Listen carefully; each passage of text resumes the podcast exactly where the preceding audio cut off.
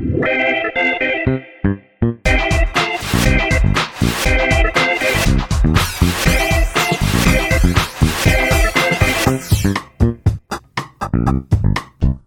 迎收听《飞龙盟》，我是 C，我是梅心。昨天在跟我女儿吵架，吵架的原因，我希望你评评理。有一点点麻烦，我们在吵说啊，小孩应该听大人的，还是大人应该听小孩的？这个问题很深奥，因为我们一直吵不出一个结果。听我的。那你说，你觉得怎么样？我觉得你们两个应该先分家，让你女儿独立出来。我有在想这件事情。跟她个性有点太像了，带着一点点控制狂的那个想法，在操控别人的生活，在这种话题上面啊，停不下来。好了，你到底在吵什么？我是真的很不想问。这个话题哈，起头的有点尴尬。我们在讨论为什么我女儿一直要控制我，我不管做什么，她都会来管我。有些人会说，爸爸被女儿管这件事情是甜蜜的。不要觉得说他是一个负担，你要去感受说他在喜欢你，他在爱你的那个表现。但我不要，我就是一个很自由的灵魂。我觉得被管，我就觉得很烦。那你为什么想管人啊？这也是一个很大很大的问题，一直到现在啊，还找不到那个答案到底是什么。但是我看到我女儿啊，还是你们祖先是有理啊。好了，太深，没事没事。我记得那个是什么即时战略游戏，对不对？对，红色警戒。还可以控制别人心灵的，不要聊这种阿宅的东西。后来呢，晚上睡觉的时候，我就在跟我女儿是细谈哦，连线啊，又想控制她，对不对？我是在探究说，为什么出来了一个小小的理由，你会害怕？她告诉我说，她现在在幼儿园有一个好同学叫做小丽，如果要跟小丽玩，要跟小丽成为好朋友的话，必须要听小丽的话。小丽要当公主，我女儿要当卫兵。然后我女儿哦，心情很不满的配合这件事情，她就做了。然后她把那个负面情绪带回来家里面。平常，她现在是一个很生气的卫兵。出了社会，进到了职场，一定他要去配合别人，也有可能是你的同事，有可能是你的主管。别人说他要做这件事情，强压着你，一定要去配合，去达成。他就把那个负面情绪哦带回来家里面，因为上班上课的时候要配合别人，转回来他就跟我说，下了班下了课我就要来控制你们，我的心情才会是一个平静的表现。那我就说不对啊，你可以不要跟他做朋友啊，你爸爸我，我以为你会说你刚下班，能不能成熟一点？其实是一个很深奥的话题。告诉我女儿说：“爸爸，我可能只有三四个好朋友，妈妈多一点，五六个。但是啊，你们班有三十个同学，除掉了这个女生这个小丽以外，你还有其他二十几个同学都可以当好朋友。”诶，就开始细数，从一号数到最后一号，大概集结起来，我女儿现在有十几个朋友。那我就说：“小丽很重要吗？你在教她排挤哦？你想动用群众的力量？”去孤立一个公主吗？我是在跟他说这件事情，你长大之后一定会发生。那现在我们应该是看身边拥有好的一些事情，不要去看别人讨厌你，然后强迫你做那些你不喜欢的事情，最后要迎合别人。看那些坏的，对你的成长或者是对你的交友圈没有帮助。我女儿补了下一个问题，可是爸爸，你当初不是跟我说进到幼儿园？你一定要去交朋友。我现在就是跟着你刚刚说的指令在做事啊！我希望全部的人都是我的朋友。每件事情都是这样。当一个人需要去执行一个指令的时候，通常他的脑袋里面都会脑补很多的要求进来到这件事情里面，到最后就会一发不可收拾。你就必须要细心的去拆解，到底撞到什么样的坑，遇到什么样的问题，对到什么样的人，才可以有办法让他知道他现在发生了什么样的困难。我希望他是一个自适应的状态，很工程师吗？我希望我可以帮助到他。身为一个爸爸的角色，不就是小孩、老婆，只要任何人问你问题，你应该都有能力解答嘛？那我就说好，你已经比爸爸妈妈还要再多更多的朋友，任务已经达成了。进到幼儿园，得到了一些人际关系的关怀，找到几个好朋友，这边一起推翻这个王朝吧。把这个公主拉下来。在这边我先停一下，你觉得我刚刚的说法是不是对的？对的。可是小孩应该接收的指令比较单一啦，所以你可能不能给那么复杂的指令。那后来我们就继续讨论，为什么一定要一定要哦跟这个小丽当朋友？不跟他当朋友的话，我们就开始拆解那个优势跟劣势。但是拆解不出来，因为只有大家很有钱是吗？最难玩的就是这个。你一直把那个现实社会就是社会化啊，就是你会知道说那个人不太好，但是因为他拥有了哪一些的好处或者是福利，然后你就必须要攀上去，攀附啊。细讲下来的确是这样，没错。他只告诉我一件事情，让我又不知道该怎么回答。他说啊。黑鸡在他旁边，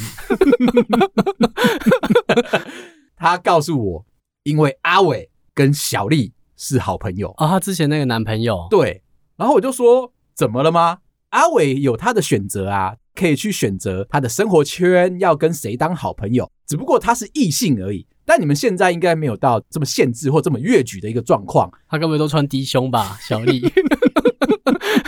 真的很懂玩，大家都是好朋友嘛。今天阿伟要跟小丽当好朋友，跟你好像没有什么关系。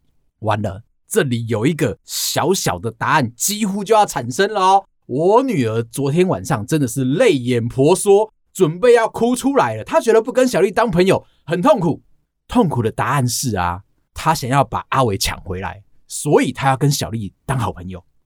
诶，这是一个什么样的三角恋？就是一个幼稚园的关系。你可不可以讲快一点？快十分钟了。哎、欸，你不觉得这个三角恋很有趣吗？我觉得这是人性吧。对，我女儿现在已经开始知道说，人跟人之间的关系啊，不是你想的这么单纯。今天阿伟也想不透啊，这怎么给你答案呢？这是不是很值得拿来当一个话题讨论？幼稚园就已经开始知道说，三角恋情其实是一个很难拉扯的。在八点档里面，这一个男主角会被撞死。哦，最近有一个新的，有点像是双胞胎或者是灵魂附体。男主角啊，只要一出事啊，以前是换脸嘛，接着新的方法是呢，他们灵魂就会进来，接着双胞胎弟弟也会进来。为了要安抚这个女主角在丧失佳偶的那个心情底下啊，用一个补偿的心态，让她觉得日子还是过得跟以前一模一样。他们现在就处于这个状态，那我就说，不然这样啦。既然你跟阿伟有一点点的那个小小的情愫在，可是你今天看小丽又觉得说她在抢你的男朋友，那不然这样子，你从这段关系里面抽离出来，我们就不要在那边瞎搅和。你要帮他转学哦，这样会不会太负面了？其实他们目前的状况可能已经快要分班了，我们都认为那一段情愫。到了分班之后，我女儿会遇到更多的好朋友。但我老婆最近做了一件事情，解决这个问题最佳的方案，告诉我说要带我女儿去参加别的才艺活动的班级。我老婆怕我女儿呢，那一个生活圈太小，这件事情要激励到你，沉浸在一个很小很小的社会圈，你会很在乎那个人际关系的时候，你应该要转移你的注意力，就去更多的社交的场合。对。这样子，你才不会觉得说一个人好像孤零零的，好像除了他以外什么都没有。但我知道，以你现在的心情，一定会，不会去酒店。你是不是想洗我去酒店？我想要让你多一点点对生活的体会，而且我很担心，你觉得我的这个烦恼太小太小，不适合在这边跟你讨论。对啊，你以为我会安慰你吗？延伸这个话题。开会当中的话中有话，觉得每件事情都是这样子。一个人不把话讲清楚，需要你去关心，需要你去拆解的时候，一定心里面有一些小小的原因在。我最近在观察，大家开会的时候都会讲一些官话。我现在讲一段哦，然后我们来慢慢的拆解。你认为他最后要讲出来的白话文是什么？谢谢你刚刚提到这件事情，你提出了这些意见，我都觉得还不错。我等一下会标记起来，继续追踪。我们会试着努力看看关于这个，我们接下来会再找资料，而且非常乐意的想要深入讨论这个话题。等一下有时间，我们再来继续讨论。哦，你说如果是说话的人，真实想表达的意思吗？对，如果是我说这些话，嗯，那我就是刚刚听了一段乐色。有些时候哦，你是不是也这样？有些时候我在观察你，或者是观察我自己，我好像在讲官话的时候，就会喷一堆废话，想要阻挡掉大家对这个话题的意见。我们把它仔细的拆解看看。谢谢你刚刚提到这件事情，翻成白话文，你觉得是什么？你这个，以你的说法，应该会是说，你等一下就要后悔。你刚刚提到这个话题，会带着一个你想要反驳的心态。下一句哦，你刚刚提出了这个宝贵意见，你觉得他会说什么？你这个垃圾，应该是后面两个字，可能会说你在说什么？我完全不在乎，我完全不晓得。跟你刚刚的话其实蛮类似。再下一个哦，我觉得还不错。这种时候，你就在浪费我的时间。我的两句话拼完了。差不多是这个概念，拍你一下马屁，假装认同你刚刚讲的话，应该是值得被讨论的。但是等一下就要翻转了，我们会把它标记起来，继续追踪。你会觉得他是在说什么？我这时候应该已经离开去茶水间了。接下来讲说标记起来继续追踪，就表示你之后不会再看到我们提出任何问题。我已经在茶水间啦，跟你这个没什么好聊的。再来，你会说，即便这样，意思就是我们什么都不会去做，什么都没有改变。但是为了要应付你，我就会讲下一句官话。关于这个东西哈，我们会再找资料，我们会再努力看看。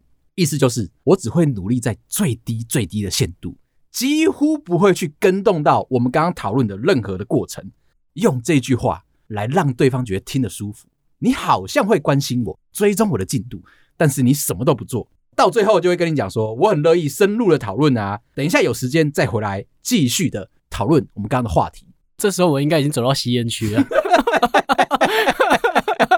我很乐意跟你聊天呢。就到这里，你的意思就是讲这个话题已经浪费太多的时间了，赶快往下一趴迈进。开会当中大家都用这种官话塞补这个空白，你会觉得说讲这些话的人很有礼貌、很有诚意，但实际上都是一些废话。你觉得你在上班的时候很容易伤人吗？我觉得我不会。你觉得你不会？我会留口德。你会？你不会想听到没有口德的。但我在观察你开会的时候，如果话多，感觉起来好像你已经有一点点情绪了。我每次看到这个的时候，我就摆出一个吃瓜的表情。在上班当中要惹眉心生气很容易，他不是一个情绪管理很好的人。没错。就只有立刻生气跟立刻不生气，对。但是呢，要让他讲出很多的话是一件很困难的事情。再往下延伸哦，你要怎么样判断出来啊？觉得主管话中有话，有一些时候呢，主管会突然之间凑过来跟你聊天，问一下说：“哎，你最近发生了什么事情吗？或者是你最近的近况还好吗？”这种时候，通常都是假意的关心。听到这句话的时候，你要小心哦，他是不是要叫我做事啊？你要不要快点讲？从我的经验里面啊，大部分都是你已经准备开始出包了，或者是你的专案开始落后了，主管才会跳进来问说，你是不是有一些私事啊，有一些烦恼啊，影响到你上班的工作表现。哦，他注意到你了，已经把你 mark 起来，觉得说你快要掉棒了。他如果再不进来好好的纠正你的话，接下来案子掉了，他要负连带的责任。所以最近小主管一直在你的附近晃，是因为他有注意到什么，是吗？你觉得我们两个在工作当中藏的好不好？我觉得还不错，还不错。说大家都很关心，为什么两个啊？目前做了快两年，到现在快两年哦，快两年了，快要两百集了，到现在都还没有被其他的同事揪出来说这两个人在不务正业。其实这个是很值得我们欣慰的地方，因为我们上班不讲话。别人应该觉得我们两个没那么熟。再来就是啊，开会的时候我还会骂你。我先承认，戏要演完吗？当你在上班的时候看到我们两个那个针锋相对的画面啊，不会觉得我们私底下在偷来暗去做一些什么样的事情。另外还有一个啊，对大家都很有帮助的，你在话语当中，主管跟你说：“哎，那个某某某啊。”相当的有能力，做事有条有理。这种时候，你只要一听到，你就要当心了。意思是在告诉你说，你比那个谁谁谁还要再烂。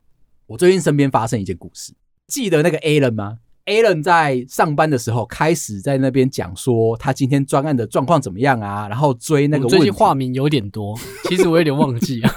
我先承认，今天这个 Alan 就只会在这个故事里面发生。Alan 开始在会议当中跟大家报告他专案的进度，处理了哪一些的问题，目前卡关的状况，需不需要大家进来帮忙？讲那个是口沫横飞的。突然之间啊，某一个主管跳进来。告诉 Alan 说：“我觉得你刚刚讲的东西非常的好，不过啊，最近听到另一个部门的同事啊，也在跟你追一样的东西，而且哦，发觉他整理起来的那个顺序、条理跟解决问题的进度，好像都还蛮不错的。你要不要去跟他交流交流？不要，你不能够带着恶意，已经在告诉你说。” Alan，你比那个隔壁部门的人还要烂，那你要抱持着一个不要，这样子有比较善意吗？我希望你是抱持着那个胸怀若谷的精神，别人好，我们应该去看他的啊，你干嘛一直在看我的？我跟你讲，那个主管在生气，觉得说别的部门啊追案子、追进度啊，然后什么东西。都做的比我们部门来的好，就外面都比较香吧？为什么你做不到？你这个 Alan 听起来好像你的名字就已经很会做事了，但是为什么？不要在那边偷塞，这是什么白痴的理论啊？为什么大家名字都会选 Alan？又或者啦，这个名字《晋级的巨人》里面他是男主角的名字啊，你就会觉得说，成为一个男主角用这个名字是不是理所当然？那哪一个英文名你会觉得办事比较不利啊？就 OK，救都做不好。当你在会先道歉，有些听众可能是叫这个名字。如果他今天叫 George 的话，我会觉得蛮厉害的，沉稳，就感觉对那个人是有一个既定形象在。但如果他今天叫做 Joe，哦，那个态度上面呢、啊，感觉他是一个比较浮夸、轻浮，讲话有一点没有条理。人家在会议上叫他的时候，哎、欸，就讲一下、啊，就就会跳出来说，就这样啊，这种白痴的谐音梗，我就在等你讲这个，你就知道，如果你今天取名叫舅的话，有一点点哈，让人家觉得说你不是那么诚恳的一个人。可是工作上面不是很多人都会取单名吗？对啊，我都会为单名的朋友啊有一点烦恼，有点忧愁，他的那个名字只有一个音节。别人很容易哦，把他的名字放进来到讲八卦的话语里面。今天如果是 Jennifer，今天如果是 Jackal，很难得字，就比较难放，是不是？英文的字音比较长的时候，你要成为那一个八卦的对象哦，那讲起来很累，超级难的。像我们在跟中东国家、印度国家的时候，你要讲他的名字，然后你要说他发生什么事情。说不出来，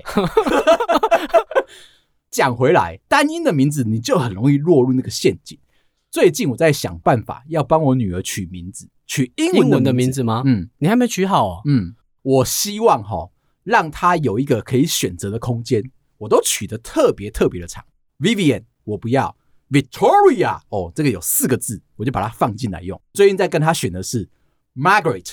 玛格丽特，嗯，你想想看，你要讲玛格丽特的八卦，你要先吐出多少的口水，然后吐掉，我再加一点罗勒跟 番茄酱就可以聊了。重点是他的那个英文发音，Margaret 是一个讲的很帅、很漂亮、很难。但是如果你今天把它发成中文的音的时候，人家会觉得说你讲它干什么，比较没有那个亲切感。就，哎，你最近有一些八卦，他不会叫就。你有想过你要帮你儿子取那种很厉害、很厉害的英文名字吗？我帮他取一个比较少见的，几个音节？两个哦。我希望他的字节是好写的，好写的。像他写考卷的时候就先领先一点。他怎么跟你女儿一起考试，他就先领一点。哎，突然之间，我脑袋塞进来一个听众朋友的小故事，你可能会觉得说跟刚刚聊的完全没有关系，但我就想跟你讲。跟我聊到说，他们呢一行人相约去了基隆的夜市。基隆夜市啊，很有名的是什么？奶油螃蟹，是吗？不是吗？我没吃过。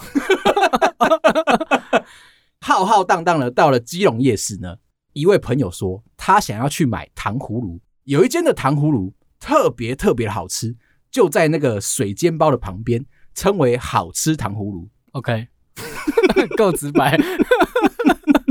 你身为宜兰人，我要问你那个咸生低这件事情，咸生低怎么样才算好吃？你说的是蜜饯吧？啊，我不知道，台北人都叫蜜饯，但我很少吃哎、欸，为什么？就好像鸭嗓，人家说是宜兰名产，其实我可能吃一两次而已。那破巴嘞，就是宜兰的名产。我们两个哈，现在在 IG 上面跟大家互动的时候，大家都认为我们是宜兰在地人，所以包含你也是吗？包含我也是。OK，像上礼拜比较偏淡水了。上礼拜呢，有听众朋友直接线上问我，我礼拜五晚上要去宜兰，你觉得会不会塞车？会。问什么？不会开 Google 看一下吗？我就开始跟他分析，我觉得不会。二二八连假过去了，隔了几个礼拜之后啊，去宜兰的人会相对的少。那你今天又是礼拜五的晚上去，看起来应该是没有太大的问题，应该是避开下班的时间的车潮就好。没有，没有。他告诉我的是，他一下班就要冲去宜兰，会不会塞车？一切都交由十一或者眉心做决定。你就是一个国道五号，到底是什么逻辑啊？隔了两天之后，超级感谢我们两个。没想到听我们的，我说不会塞车，就没有塞车哦，就没塞车，就没有塞车。你一定是这样讲啊，我一定会讲会塞车啊。嗯、不管怎么样都要感谢了吧。到礁溪住了包栋的民宿，一票高中朋友玩了两天之后，隔了两天礼拜天中午回来，也只开了一个多小时就回到了台北。所以我跟你说，哦、他很顺利耶。他的那个，我有时候两三个小时，我可以问他什么时间吗？回来很塞。就以宜兰人的角度来说，我们有做到一个在地推广的精神，让更多的台北人都想要去宜兰好好的欣赏放松。但我们不太欢迎啊，不要那么推人啊。听众朋友呢，就派了一位好朋友去排队排这个好吃的糖葫芦。糖，自己讲了都忘记，对不对？那那个糖葫芦啊，为什么特别？为什么需要排队？其实它一只，你敢说它好吃，你就试试看。等一下我就绕过麦克风掐你。它其实一只呢，大概四十块，最贵是那个全部都是草莓的，其他口味的话，大概就是二十五、三十这样子。是一对老夫妇，大概已经六七十岁在经营的，他们的糖很特别。糖水呢，用白糖、用红糖、用麦芽糖、用冰糖，再加上用炭火的方式哦，去炉烤加温，让那一个糖水很完整、很完整的包覆在这个上面。可以包。其他糖葫芦都怎么做啊？好像听说就不会用这么多的。要负责的哦。好像听说不会用这么多类型的糖啊混合在一起。加上它是用炭火，所以可能会有一种温度没办法控制的非常好的那种炭香味跑出来。那一个阿嬷很厉害，当他把糖葫芦成品完成之后，他还会用剪刀把旁边那个糖的结晶刮到你嘴巴的地方都细细的把它修掉，非常的贴心。这个客户服务之完美，才会造成大家的大排长龙。阿嬷剪太慢哦，我就问一下嘛，关键点在那一锅糖水。烧那一锅大概需要二十到三十分钟，它都是用一个小锅子去煮的，时间上面你要控制的刚刚好，那个糖水才不会瞬间黑化变成焦糖，会带出一点苦味，那样子就不好吃了。阿公一直很专心在做这件事情，就当我们听众朋友去排队的时候，前面还有十五个人，他就请其他的朋友呢去逛一下基隆夜市。这一票朋友逛回来大概已经一个多小时了，朋友还在排队。排这么久，前面才消化了大概四五个人而已，你就知道那一个糖葫芦到做得有多慢。这样他还排哦，很值得，很值得啦！快要排到我们的听众朋友前面一个客人，阿贝，我要十五支。当你今天是听众朋友，你已经听到前面人会骂脏话。你是不是心里会想说，我要不要加码？以我这种卑劣的个性，你会哦？你可以不要到节目上面讲吗？它是一个循环，前面一个人加码了，比如说啦，上了一个牌桌，原本的底金是五十块，我再加注一百块，所以现在这个海底已经是一百五十块。那你如果不跟，就不跟啊？你这么有把握？给你玩。你如果不跟的话，放在牌桌上面的五十块筹码就会被他拿走，进入到了那个河底里面的那个所有的钱。但是今天你的赌徒心态出来了，不知道对方的牌怎么样。他如果有自信，你应该更有自信，不能够被吹牛给唬到，所以你就加注，加到了两百块。对方可能就会因为这样就不对，你要先养他三次或五次，他都以为他唬得住你。等到他有一次唬不住的时候，再赢回来。你真的很懂怎么玩这个牌局呢？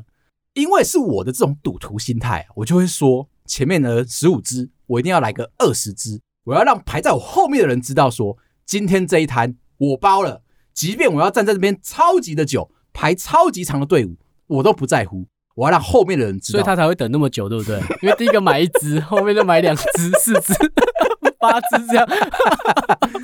如果你以后哈。你要去经营一些的商城，或者是你要去开一家店，我热烈的推荐你饥饿行销这件事情。他已经告诉了大家，做到这件事情，你的那个排队的人潮就会络绎不绝。如果我们之后自己出商品啊，做的数量很小，嗯，然后不小心让别人觉得你在做饥饿行销，嗯，你会怎么办？你现在会不会打脸？人家贴这一集说，实你是在做这个吗？那我只能够诚心诚意的道歉。节目的这个小本经营，其实就要回到好吃糖葫芦的经营理念。两夫妻啊，他们就是用诚心诚意的方式，每一次都是认真的煮出一锅糖水，用完了就再煮下一锅，用那这种感恩的心情照顾这些朋友们。大概又排了一个小时，还没结束哦。前面的那个十五只快要消化完了，这个时候后面的朋友们已经等得不耐烦了哦。听众朋友，后面的第五位客人冲到前面来，问了一下我们听众朋友：“哎，能不能够跟你并一下单？可以这样吗？” 这样四个人还在不是吗？你是不是不敢做这件事情？我真的会觉得太丢脸了。我可能敢是吗？你真的是一个很勇敢的人。机会是这样子，你有问，是不是就你赚到了？但是啊，我们听众朋友正义凛然，不行。保持着排队的精神，凑单这个客人啊，鼻子摸一摸就回去了。继续再等，又等了五分钟啊。这位客人冲到前面来，问了一下我们听众朋友：一支加一百块，你要几支？先赶快认错。刚刚我们有提出来那个基本价格，一支草莓糖葫芦四十块，现在那一只已经爬到了一百四十块，你该怎么做？赶快问啊！我刚才叫三十只，二十八只让你怎么样？其实我就要问你一个小小的体验，你有没有那种曾经很想要一个东西，然后溢价去买，买到最后都会觉得说自己好像有一点做错事的感觉？我没有这种感觉，但是有觉得自己好像有点卑劣。嗯，出差去美国嘛，然后租车，当然用公司的钱租，所以我们就会租我们中型的房车，明明就一个人开，还是会租大一点。那后来那一次去，就是想说，好吧，就是每次都开日系车。那我们就想说，到了美国，我想要租一下美国当地有的品牌。那我就跟租车公司的人讲，booking 好了，但是那只有尺寸。那现场的品牌可不可以让我挑一些美系或欧系的车？我们要升级，我只想要租当地的品牌，可以这样啊？觉得可以。当年有点傻傻的，那那个人就很敷衍我，就说好，那帮我找一下。那其实他们也认真找。那我就想到了大家教的方法，不是信用卡后面加一张二十块美金，嗯，什么都可以做到了吗？那我就拿给他，也的确就做到了。他就把他的荧幕转过来说：“好，那你自己挑你要什么款啊？全部的清单嘛，我就一台一台挑我要的款式。那我就觉得这应该没什么问题，因为他是长租赁的车，所以我一个月后就要还车回去，再换下一台车给我，因为我是租三个月吧。嗯，第二个月我要去换车的时候，我就想说一样可以。”遇到了一个男生，之前前面是一个女生嘛，后面这个男生就比较正义感很强，他就是把二十块退还给我，嗯，然后我就说，哎、欸，他不收哦，这样才是对的吧？可是我旁边的同事就是那种很引颈期盼，我记得他叫熊哥，他一直很希望再开好一点的车。哦，但是因为公司的租约已经都签了嘛，看着他我就说好吧，我就把一百块夹在那个后面，哦、然后撸过去给他，他一样也把荧幕转过来了。这件事情如果不是在我们节目上面讲的话，我觉得大家都不会意识到说，其实有很多东西吼，不是一百美解决不了的。我的小时候一直都希望自己成为一个学校的风云人物，但是你知道，学校呢，这些股长，第一名就是班长，第二名就是副班长。风纪股长啊，是家里面开跆拳道道馆的学生，他就是直接当选。总务股长呢，他就是你家里面开文具店的同学，你就直接当选。那爸爸是议长呢？这样会算是白道还黑道？就是那种大家会，干嘛不敢回答？你如果选他当风纪股长，那也不太对啊，是不是？对，你就有一点点奇妙。那卫生股长嘞，也不适合。爸爸是不是就会冲进来了？我我儿子为什么不能够当班长、副班长？但如果他今天已经当到了他想要的那个位置，应该是学生会的会长。学生会的会长要处理的事情比较多，有油水，需要多一点的人脉来照顾。有爸爸，有家长会，大家都进来照顾的话，做事情会比较好推广下去。我呢，引颈期盼着我要当一个什么样的股长，但是我连卫生股长我都做不到。那我的那个心态吼很特别哦。你会想要竞争那个职位吗？我想要风云，我想要大家注意到我。后来我想到一招：天下武功，唯快不破。这个是一个在武功当中的一个真理啊。所以呢，我你可能打不过风纪股长哦。我现在就可以提醒你，我也没有要跟他们争位置。每次考试的时候，我都第一个交卷，不在乎我考几分，重点是我都第一个交卷。自信的感受吗？除了自信以外，重点是我的直觉是不是准的，就从这里展现出来。一次被骂，两次被笑，三次大家就开始尊敬你了，认同你这样，认同啊，胆识这么的好。都不管你在学校的排名到底，所以签完名就交了，是不是？有这么勇是不是？不行，你还是要去训练一下你自己的直觉。看到了这些答案，如果是选择题、是非题，就是噼里啪啦的，你就是那种速读的方式，就把它写下去了。小时候好像是会这种感受，诶，就先交卷是帅的感受，对，自信散发出来，真的不帅。拿着那一张考卷，第一个人站起来，走到了老师面前，把它压下去。老师还问你说：“你确定吗？”“确定啊，我未来假婚。”这样就真的蛮帅的。点点头，你就走出去了。打篮球、打棒球，你想做什么都可以，没有人阻止你。而且你还在走廊上面做这件事情，轻跳的方式跳离开了教室。所有这些同学啊，都都以为你是袋鼠是吗？在那边闹同学，就 好意思讲，他都觉得你很潇洒啊！一次、两次、三次，大家都会觉得哦，你这个人很帅。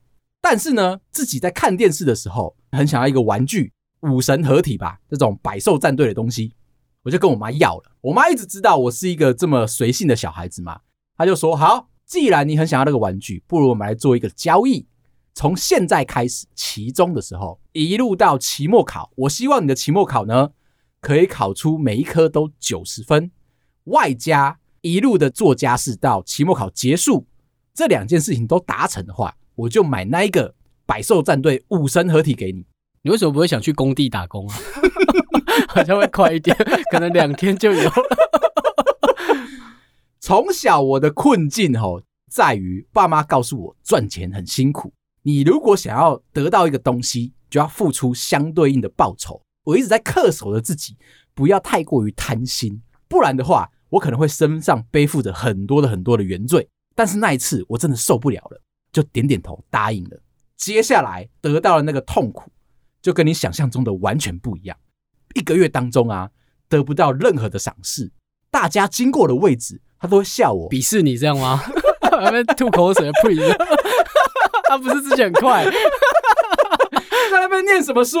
你以为这样子就会变得更厉害、更好的吗？所以你就乖乖的写满时间吗？我就把这一些这个比较越矩或者是比较肮脏的一些话语啊，吞到我的肚子里面，好好的。哎、欸，你这 以前好险恶。虽然我这个月没办法成为一个风云人物，我以后得到的报酬一定是好好的、满满的，一次都给我。到了最后，考出一个全班第五名的成绩，大家都惊呆了，老师甚至还送我一包烟，是吗？老师送给我一个非常特别的礼物，一大本的词典，中英文对照。他希望我可以从现在开始奋发向上。回到家之后，得到了我妈的礼物，虽然觉得很开心，但是有一种惆怅的感觉，好像我这样子的一个努力啊，应该得到，但是又觉得有点失落。好景不长，你不要把它形容的跟恶魔交易好不好？他是你妈欸。很开心的再跟大家分享一下，KKBOX 十八届风云榜活动还在进行当中，欢迎大家上到他们家的官网寻找百大歌手或者是百大歌曲，在留言板当中呢，用费洛蒙的名义留下你对这首歌曲或者是你对这个歌手有什么样的心情故事，详细的连接都在以下资讯栏，欢迎大家跟我们一起让费洛蒙这个节目持续的发扬光大，感谢大家，拜拜，拜拜。